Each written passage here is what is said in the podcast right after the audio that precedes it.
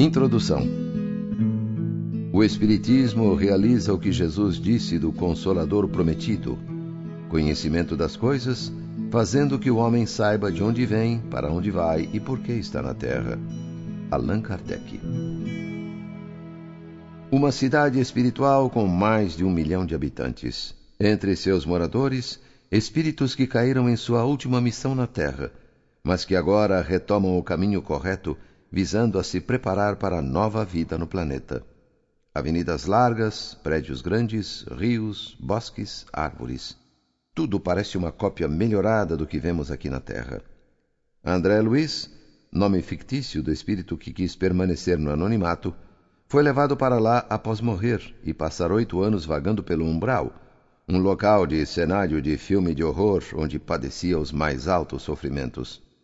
Saiu de lá quando o sofrimento fê-lo despojar-se do seu orgulho e poder ser socorrido por um grupo de abnegados trabalhadores que rotineiramente visitavam esse verdadeiro vale das sombras, visando a socorrer todos os que já tivessem condições de ser abrigados na colônia espiritual Nosso Lar, sem perturbar o ambiente de tranquilidade que lá existe.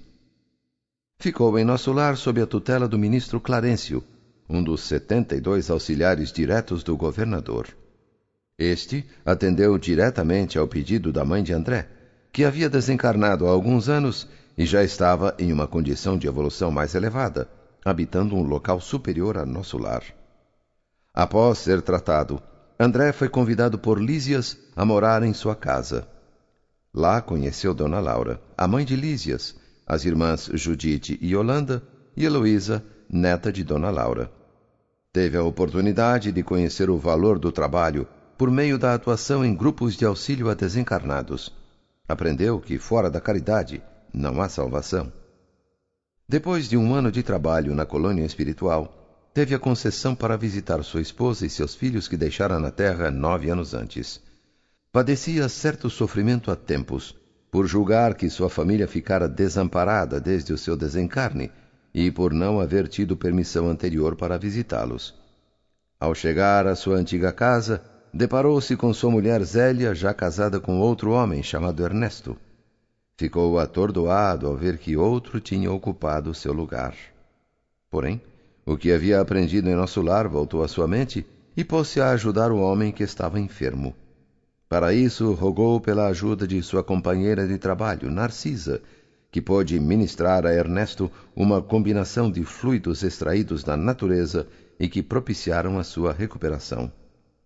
Ao retornar a Nosso Lar, André recebeu o título de cidadão da colônia espiritual, pois havia sido aprovado no primeiro grande teste, tendo deixado de lado todo o orgulho ferido de ver outro homem casado com a mulher que deixara na Terra e se prontificado a ajudá-lo, colocando em prática o ensinamento deixado por Jesus, que dizia: amai a Deus sobre todas as coisas e ao próximo como a si mesmo.